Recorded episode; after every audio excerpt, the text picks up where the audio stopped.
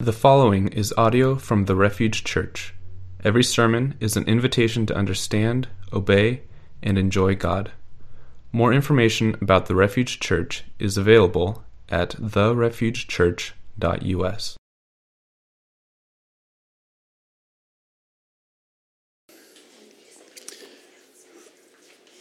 I'm going to start by praying for us and giving thanks for God's amazing creation mothers. I was thinking um, as I got ready for the sermon this week, which we're taking a quick break from Psalms of Ascent to um, just celebrate the way God made mothers and how we all can learn from that. And I was thinking how um, mothers are sort of like God's Swiss Army knife invention. You know, they're they just kind of can do a little bit of everything, and uh, and I, maybe that's the multitasking that uh,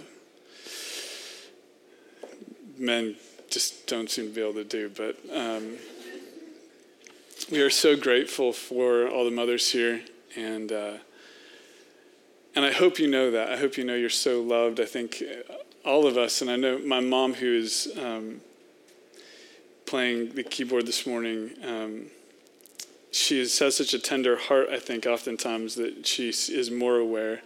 I think moms can often be more aware of the things they think they could have done better. Um, but I think what we'll see today, uh, even in the story of Mary, is just how, um, just the unique role God has given moms and how uniquely it represents the person of Jesus. Uh, God to us, God for us, God with us. So uh, pray with me, and mothers know just we are so thankful for you. God, we we call you Father. Uh, this is how we're taught to pray. The Lord's Prayer. Our Father is in heaven. You are holy. Hallowed be your name. Um, and yet we see in you a motherly heart also. We know in your creation of men and women, uh, you created men and women to co equally represent your image, your heart, your caring, always giving heart. I pray that the moms today will just feel so loved, uh, both by those that surround them just again hear your word to them, grace upon grace, your word to them, just saying, Well done. God, I pray for, for the moms that I know give so much, so much love. I pray that they will just feel their hearts filled up today. And for the moms that we get to be around, I pray that we will go out of our way uh, even feel called and empowered by your spirit today to just love them super well. I pray these things in Jesus' name. Amen. Amen. So, I think mothers, more than any other person, kind of person, uh, represent to me um, the invasion of personal space not just that mothers, it's their job to invade your personal space, but they allow their personal space to be invaded in a way that I don't know if any other person experiences. Now, I'm going to start by talking about things that are way out of my depth things I don't understand, things that are still mysteries to me. I just call them universal mysteries. I don't think we know how it happens, really, you know? But uh, when a man loves a woman, just, so Marshall's like, oh my gosh. You know, I think we, last week we talked about, you know, kids getting weaned, so I just, we're going to lean in and we're, um, in all seriousness, though, the invasion of personal space that um, for a child to be growing inside of you and literally feeding off of you it's crazy. And there is no other invasion of personal space like that. We do not have a, a better example of the invasion of personal space. And, it, and we know it, it doesn't end there. It doesn't end there. For, for, a, for a mother to say really the, what we're going to say called the unconditional yes of motherhood, it can't be part way. And in our culture, we live in a culture that, that tries to, to make conditional yeses. I will say yes this far. I will say yes this much. I will say uh, yes to this, but not this. Motherhood really is this unconditional yes, that, that there will be extreme needs that only you are able to meet in the life of a child. Only you.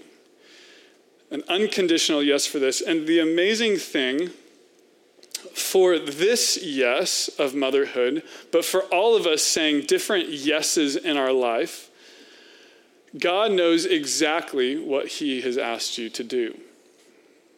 And for mothers, I know there's probably very specific examples of that, but for all of us, we've been called to do something, invited to do something, to be part of God's story in a way that we are just invited to unconditionally say yes to, and God knows exactly what He is asking us to do. This is important. It's not like there's a part of this plan that, that God just neglected to think about. That, that you're going through something, God's like, oh, didn't, didn't see that one coming. He knows exactly what He's asked you to do. Even when we think this could not be a part of the plan. When things get too stressful, things get too hard, severe, painful, you name it, God knows exactly what He is asking you to do. So much so that God, in all His wisdom, made Himself dependent on the unconditional yes of motherhood. This is amazing. He made himself dependent on the unconditional yes of motherhood. He made himself dependent on Mary and her response when he visited to let her know that she would be the mother of the Savior of the world.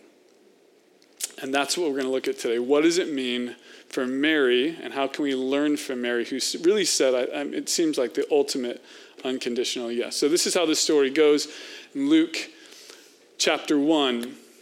In the sixth month, the angel Gabriel was sent. I just, I, I didn't say this first gathering, but I love that they named the angel. I, when he got his name, who knows, but it's pretty cool.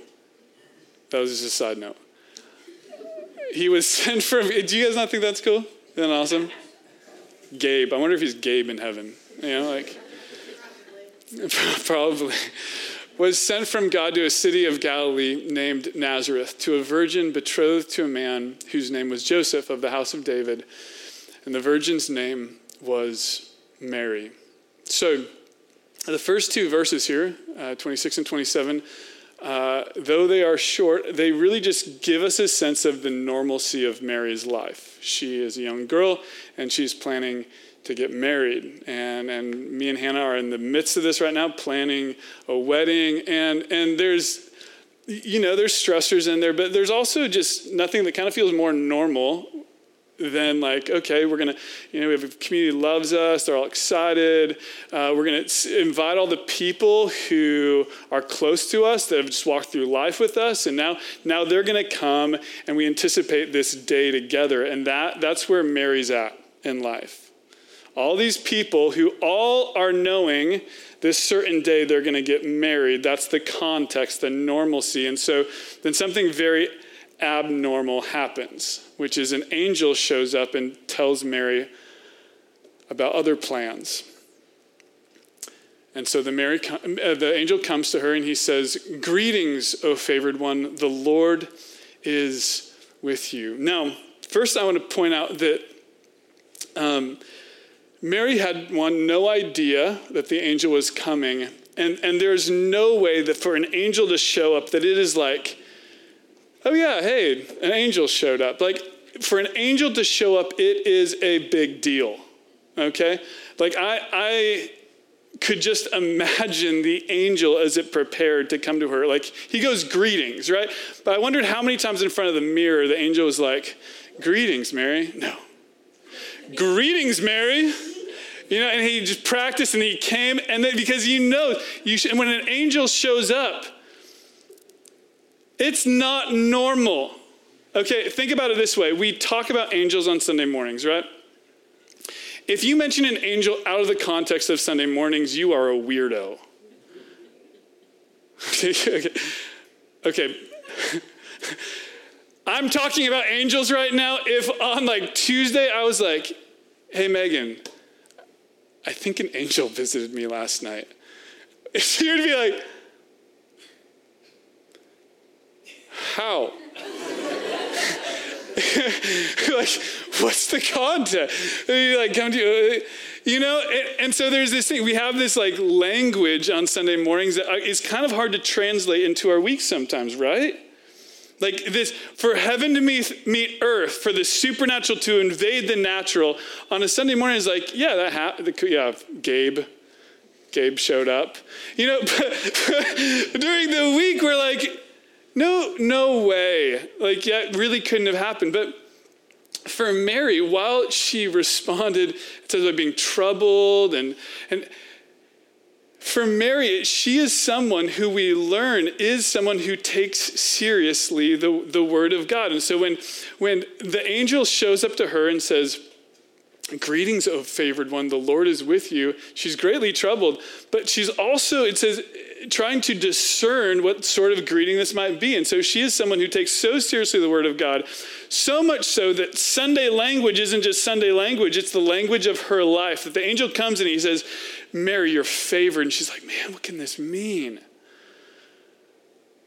Do you have different languages?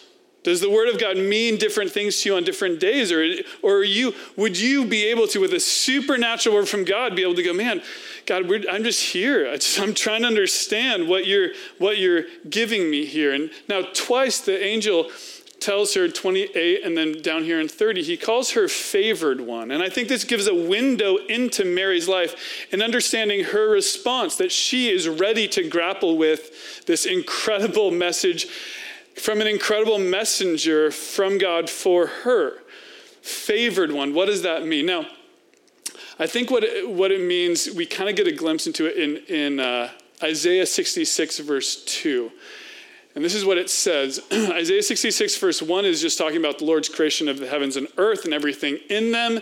And then verse 2, it says, All these things my hand has made. And so all these things came to be. Now, God is declaring this. He's going, the heavens and earth, everything, I made them. I, I, literally just, my hands shaped them. And then it goes from this cosmic scale down to this, but this is the one to whom I will look. And, and the little translation is, this is the one in whom my favor rests. In whom, and what the angel is saying to Mary is what is being said here. God's saying, I look on one with favor who is humble and contrite in spirit and trembles at my word. So, what we can know about Mary is that she is this person. That it wasn't God just showing a grace upon grace to Mary, which He is, but not in the way that a lot of us receive favor we just don't deserve. Right? A lot of us are like, dang, I'm really glad He loves me in this way because I don't deserve it. Mary, being humble, didn't think she deserved it, but what the angel is telling her is, You are favored because you are this person. Like, literally, you are humble, Mary. You are contrite. You tremble at the words of God. You're going to take seriously what I'm saying to you, and God knows that, and that's why I'm having this conversation with you. And I think that's good to know because I think sometimes we have this view of grace like, doesn't matter what, you can just be a hellion and God just whatever. No, like what we get in Mary is God saying, You are favored because you are humble, you are contrite in spirit, and Mary, you, you're going to take seriously my word. Isn't that beautiful? Like, don't let grace wreck the ability for you to experience God's favor in a unique way because you tremble at his word. Right? And so Mary's ready, and as she receives this, uh, she then responds later in a song, and, and you can see this coming out of her, this humble, contrite spirit. So if we go back to Luke, uh, Luke 1, this is Mary's song. She responds to God's favor towards her in this way. She says, My soul magnifies the Lord. My spirit rejoices in God, my Savior, for he has looked on the humble estate of his servant. You hear that? Humble, contrite, trembling at his word. For behold, from now on all generations will call me blessed. For he is mighty and has done great things for me, and holy is his name. And his mercy is for those who fear him from generation to generation. He has shown strength with his arm. He has scattered the proud in the thoughts of their hearts. He has brought down the mighty from their thrones and exalted those of humble estate. He has filled the hungry with good things, and the rich he has sent away empty. He has helped his servant Israel in remembrance of his mercy has spoken to our father Abraham and his offspring forever. This song is known as the Magnificat because of these words My soul magnifies the Lord.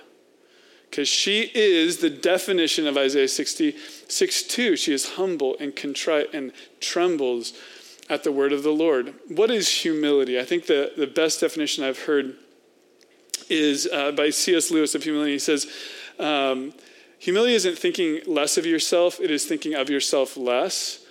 So it's not like, oh, I'm just the worst person ever. It's just not being consumed with yourself. And how do you do that? This might be one of the biggest mysteries. This may be what you take away with you. How do you not be self consumed? My soul magnifies the Lord. Blessed is the Lord. He has considered the humble state of his servant. But for generations, they will call me blessed because my soul, it magnifies the Lord. I'm just so excited about who he is. I'm just not, I'm not caught up with myself all the time. I'm not just thinking, you know, how beautiful and how pretty and how I could be successful and whatever. I'm not thinking about those things. I'm thinking about him. And, and so when the angel comes to him, Mary's heart is ready to receive that because she's not thinking like, she's not so wrapped up in her wedding plans that when the plan of God comes, it's going to really shake things up. She's not like, oh, one condition that my plan can continue on as it is, and you can just add on to that. No, that's not an unconditional, that's a conditional yes, right? And how many of us do that? Like we just, our five year plan solid, so we're like, God, you, like I see a couple really convenient gaps where you can fit in.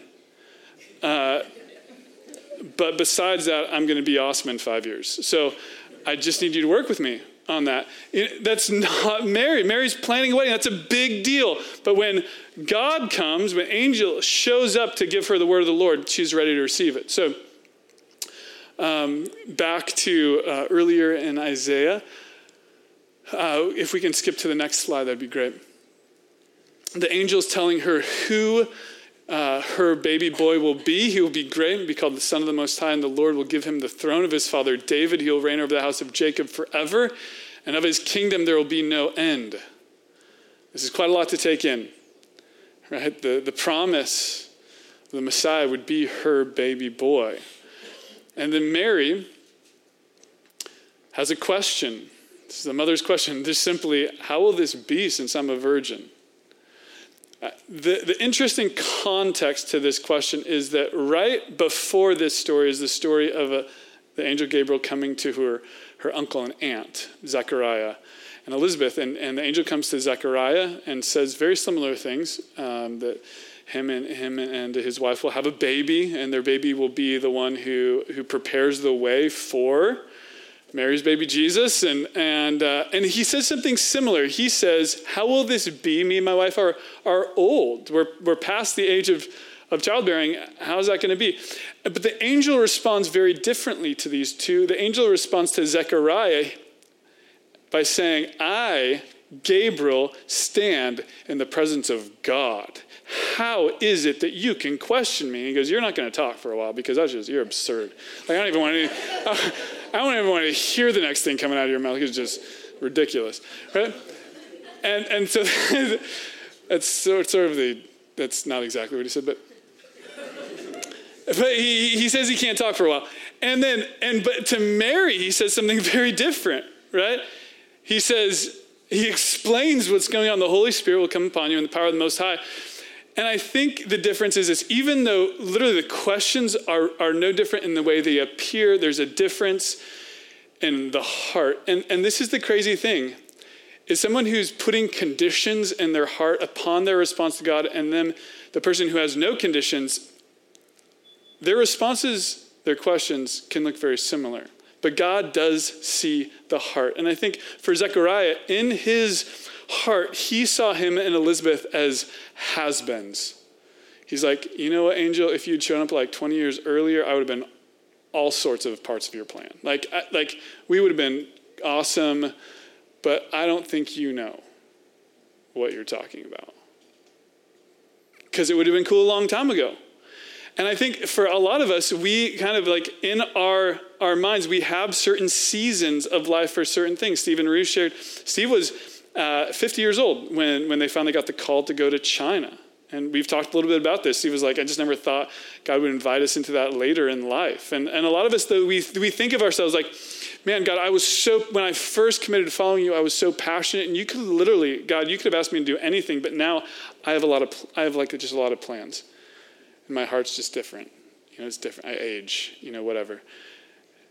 right? And I think that was sort of was going on in Zechariah's heart. They were has-beens where, where Mary they weren't has-beens in her. She was just asking how. Like, it just doesn't, I don't get how this is work because in six months from now, I'm getting married and, and it, when a man loves a woman, you know, uh, what the angel says to her is this, though, right? explaining the Holy Spirit's going to come upon you because it's not just going to be an ordinary baby. This is going to be like God's baby, right? This is going to be the Son of God. And Mary's response is, uh, if we go on to the next slide, um, it's beautiful because I, I, love this the way it ends in verse 37. He says, For nothing is impossible with God. And it was sort of this angel seeing Mary's heart.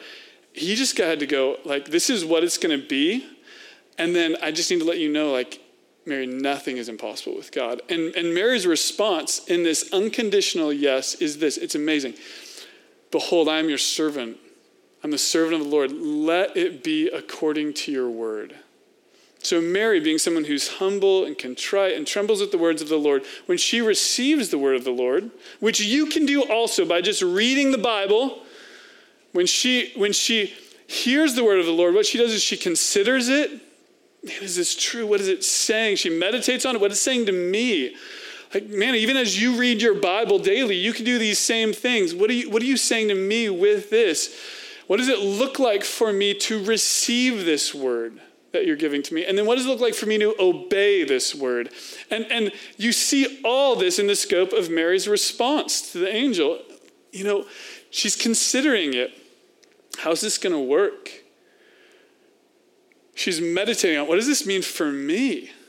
And then she she just receives it. And this is the most amazing part in her all out unconditional reception of these words. Let it be according to your word. This is what an unconditional yes means, and this is what it means for Mary, and this is what it can mean for you. An unconditional yes is saying yes to be part in God's great story. I know we all have our own idea of how our stories will go. And we will be tempted because we have a plan.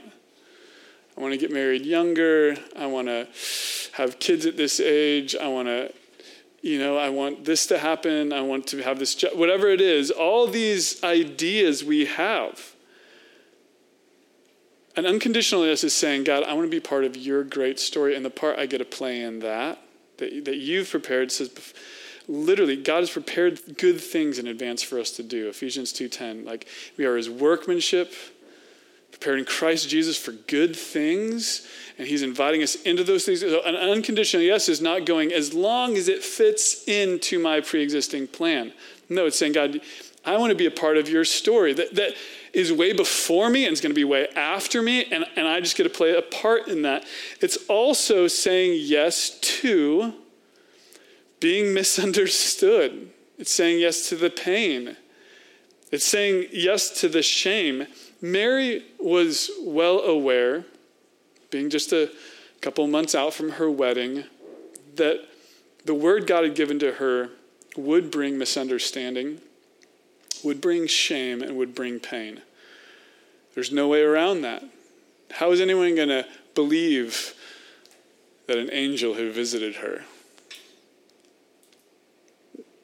No one's going to do that. And so, so this unconditional yes is saying, yes, and I know I'm going to be misunderstood. Yes, and I, and I know it's not going to make sense to everybody. Yes, and I know there's going to be pain in that.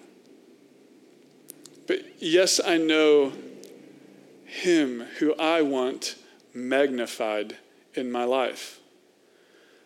Him who's had this plan, and the way the Magnificat ended, and you've made a promise to Abraham and his generations forever. And that plan is coming to be. And I get to play a part in that. And, and there's going to be misunderstanding, pain, shame in that. As I get to play my role. Yet, what does it look like just to say an unconditional yes to that? What does it mean for you, seeing Mary's example, to say an unconditional yes to Jesus? Now, now some of us, I think, discover that this is an unconditional yes that we're saying when we've said we will follow Jesus. A lot of us say yes to following him, but then we're discovering all the conditions we've put on it, right? Man, but I still want to do this. I still want to be this. I still, and, and God is saying, Are you following me? Are you still following your own heart? Are you following me really? Are you, are, you, are you listening to my words? Are you still listening to yourself before you're listening to me? Have you said an unconditional yes? Are you still putting conditions upon your yes with God? So here's a couple of questions just to think about as we end. Do you humbly receive the word of God? Do you take his word and you receive it and you go, God, how do I understand this? And then as I'm considering it and meditating on it, how do I respond in obedience to this? Or are we just kind of setting it aside and going, are we those people who are like, whatever I do, God's just like cool with me? because that is not living an unconditional yes. Uh, is there something God has called you to do that you want to reject? Because I, I, guarantee you, for Mary, this was not an easy answer. It would probably been easy to just go pick somebody else. Right? I don't want that role. But if you say no to the role God's made for you in His story, I, I tell you what, you're, you're not going to like, it's not a choose your own adventure. Right? It's not like, oh, hey, just if you could just leave me for 10 years and then just like come back in about 10 years and just tell me something. it doesn't work like that. What do you think is your role in God's great story? And have you said the unconditional yes to God? And what does that mean for you to say an unconditional, unconditional yes to God? Because in saying that, in that act of absolute surrender, there is both a loss of what you have called self, but a gain of what is your true self. And we see that in Paul, where he says, I've been crucified with Christ, therefore I no longer live, but it is Jesus who lives in me. And the life I live, I live by faith in the Son of God who loved me and gave himself up for me. So it is a life both in giving up what we have wanted to be affirmed and confirmed for into a life that is simply being affirmed by the love of God because we are just, we're going, man, what you say I'm doing, and we get to hear, man, well done, good and faithful servant. And prepare for that invitation, that welcome into his presence one day when he's like, yes, come and enter my rest. So, what is your yes this week? Pray with me.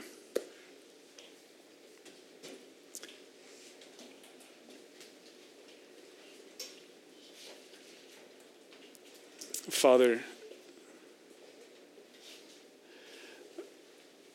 just right now is um, even my heart, I think, is wrestling even right now in. Um, I, we want things so badly and they look so good and they just seem like the best way. And Give us hearts to listen, listening hearts. I think of the story of the prodigal son who just like did not listen, did not consider the love of the father, what the father asked. And how it took a long time for the prodigal son to finally come home and just say, just whatever it takes to be in your home and to hear your voice and to, to respond to you, I want to do that. Um, I pray that, that right now uh, we will be able to say yes. Maybe it's just to one thing. Maybe there's a ton of things we're, we're wrestling with, and, and we can just start saying yes, yes, yes. God, I pray that, that this church will know it's uh, that yes, as it personal as it feels, I pray that we'll be good at bearing one another's burdens. When someone's saying yes, that we will we will just grab their arm and say, I'm with you. What you're going through, I'm going to go through with you. Just as you've committed yourself to us, not just for the present moment, but for all eternity. Thank you for your eternal love, for being our Father. Amen. Refuge Church